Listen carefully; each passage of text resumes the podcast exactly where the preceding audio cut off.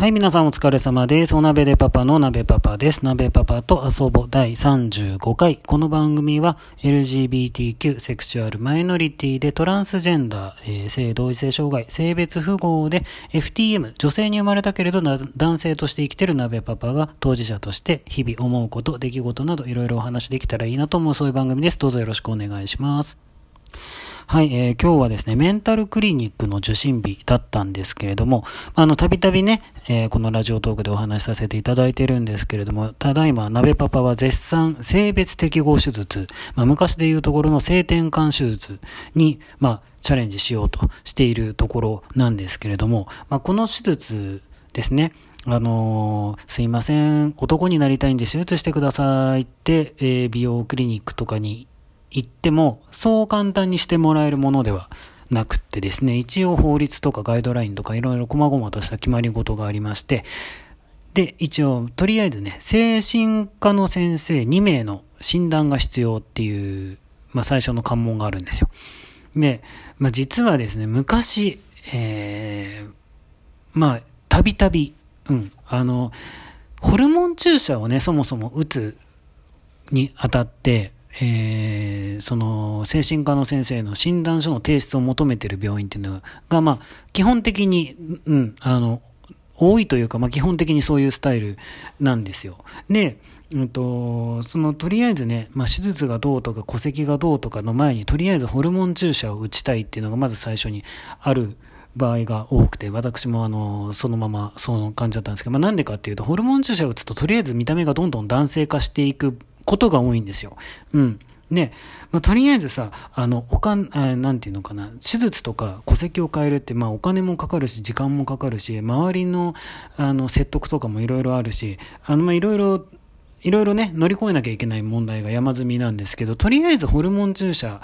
だけだったら、あの、診断書1枚もらってくればできるので、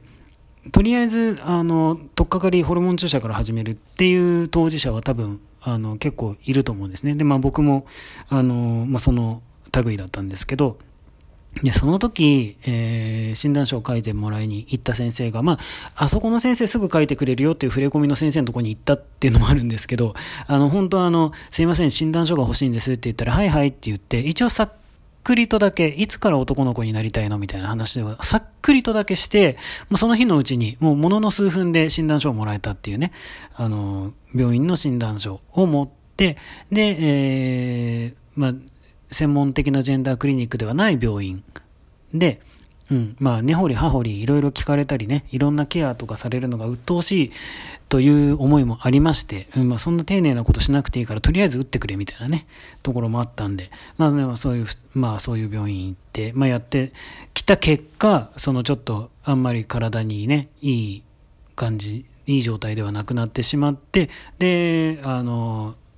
違うところに、まあちょっと違う症状が出てしまったことがきっかけで、まあちゃんと手術をしようっていうね、ことに、まあだいぶ遠回りをしてしまったんですけれども、まあ至って今に至るんですけども、はい。で、今回はちゃんと、あの、その、国が定めるところの、え手順を踏んでやっていこうというところで、改めて、えー、ちゃんと、えー、その、専門家の、えー、先進科の先生も、えー、その、外科的な手術の先生も専門、あの、性同性障害を専門にやってきた先生に、えー、見ていただくというところから始まったんですね。はい。で、えー、このメンタルクリニックで、えー、診断書をもらうのに、そのね、前言った、まあ、言い方あれですけど適当な あの、お願いしますって言ったら、数、もののね、数十分で、あれしてくれた病院とは全然違いましてですね、まあ、とにかく自分史というものをまず書いてきなさいというところから始まって、で、その自分史を何回かに分けて、えー、細かく細かく噛み砕いて、えー、その精神科の先生と面談をして、うん、まあ、あの、細かくね、一体いつ、そういう気持ちになったのか、子供の頃女の子として扱われたらどういう気持ちだったのか、子供の頃好きだった遊びは何なのか、どんな格好が好きだったか、初めて好きになったのはどういう人か、まあ、そんなことね、掘り葉掘りというかね、まあ、洗いざらいというか、まあ、お話をずっとしてきたんですね。で、それが前回で終わって、で、今回、えー、また新たに別の精神科の先生、初めましての先生、とお会いして、今までの、今までこう何回かに分けてやってきた、この自分史をもう一回さら、さらっとですけど、もう一回おさらいをして、はい。で、えー、次、今日、その診断書がもらえるのかと思ったら、これまた違って、えっ、ー、と、今度、あのー、その委員会があるんですよね。そのジェン、ジェンダーの、うん、じ、うん、その性同性障害関係の委員会があって、そこの判定会議に、まあ、かけていただくと。それが6月の半ば頃らしいんですけども、その判定会議で、えー、その僕の今までやってきたその自分史とか、その精神科の先生2名の見解が、ああの、その議題に挙げられて、で、そこで OK が出ると、うん、この人はもう性同性障害で間違いないですと。うん。いろいろ時間もかけて見てみたけれども、この人は間違いないですよ。本当に、あの、手術しちゃって大丈夫ですよ。絶対大丈夫ですよってなって初めて、手術をしていいと。まあそういうことになるんだそうなんですよ。ね。まあで、まあ一応その先生2名の見解は、まあまあ全然、あの、普通に判定会議は、あの、詰まる、詰まらずに、あの、滞りなく、あの、審査は降りるでしょうという話だったんですけれども、まあ、やってみてね、この自分史作業というか、このメンタルクリニックに、まあ、足しげく通ってやってみた結果ですね、まあ、37年間の人生をね、こんなにじっくり見つめ直す機会っていうのも多分普通にいたらないと思うんですよ。うん。で、まあ、ね、先生からもね、今日最後に、まあ、随分いろいろあった人生だねって 言われちゃったんですけど、まあ、なんていうんですかね、まあ、僕の人生、うん、まあ、オギャーと生まれて、まあ、大人の事情にね、振り回されたというか、まあ、住むところが点々となり育ててくれる人が点々と変わりお母さんがね2人いるいたりしてねで、まあ、うっかり育った学校は学校っていうかね、うん、小幼稚園から小学校中学校まで通った学校はあのー、なんというかいわゆるお嬢様学校なんて言われちゃうような学校にね私立の女子校に通った通わせていただいたんですけれどもうん。ねなのに素行不良とか成績不良とかでね、進学が普通エスカレーター式でそのままスルッと上まで行けるのが上まで行けなかったっていう前代未聞の歴史を残してしまいまして。で、あの男男子の目があったらね、ちょっと自分まともな女の子になるんじゃないかなと思って、あの、まあ、せっかく中学で出されたもんだから高校受験するってことになってね、で、まあ、共学を選んで行ってみたんですけど、まあ、あっという間に彼女ができまして。で、しかも学校の先生に噂ばらまかれまして、で、まあ、3年間、やいのやいのいろ、ね、まあ、言われまして。んで、まあ、まあでもなんだろうね、いろいろ戦ったり、うん、制服変えてくれって言ってみたりとか、まあいろいろしてみて、ほんで、まあ、挙句の果てに家を飛び出してね、在学中に。卒業しろよって感じですけどね、今思えばね。で、まあ、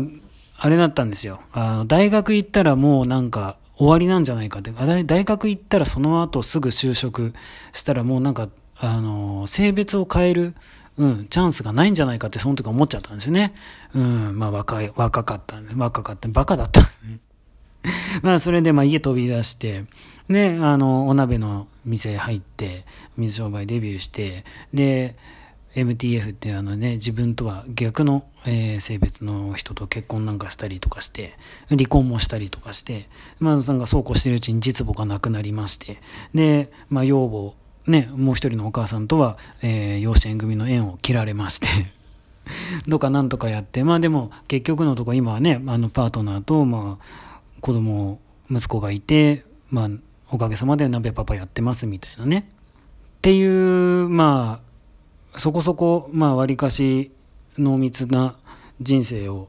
こんな、まあ、じっくり、ざまあね、じっくり振り返って、うん、あの、思い返してっていうのはね、やっぱり、あの、一生のうちに一度は、うん、やっといた、いろいろ気づきもありましたしね、うん、改めて感謝が生まれたり、うん、改めて冷静に自分を見つめ直すことができたりして、まあ、あの、貴重な時間だったと思って、あの、やってよかったとは思うんですけど、でもね、本当に思いました。えー、もし今、性別適合手術とか性別を変えることとか、えー、考えてる当事者の人がいたら、あの、できるだけ、まあ、人にはタイミングがあるから何とも言えないですけど、できるだけ若いうちにやっといた方がいいと思います。なんでかっていうと、37年分振り返るのめっちゃ大変だった。本当に。これね、20歳とかね、せめて25でやってたら、25年分とか20年分で済んだんですよ。で、37年分振り返るのと、25年分振り返るのどっちが大変かって言ったら、まあこれ、普通にね、簡単な話でしょ？だからもう本当はあの目先のね、もうとりあえず注射打てばいいやとかね、あのそういうのでは何も考えずにま突っ走ってきた自分が自分のせいなんでね、あの、あれですけども、あの、基本ね、あんまり後先考えない、まあ、割と無鉄砲な性格なんですけど、本当にね、あのちゃんと、うん、大きなことこそ、最初から順序踏んでやってたらよかったなって、本当つくづく。それが、そう、そうつくづく思ったのが一番の今回の中核だったんじゃないかっていうぐらい、思いっきり反省をいたしました。まあでも、こっからね、えっ、ー、と、まあ手術ってことになっていくんですけども、まあまあ、その様子もまたぼちぼち、えー、段階段階でお話できたらいいなと思いますんで、はい。どうぞよろしくお願いします。はい。それでは今日はこの辺で失礼したいと思います。またぼちぼち配信していきますんでよろしくお願いします。それではまた。バイバーイ。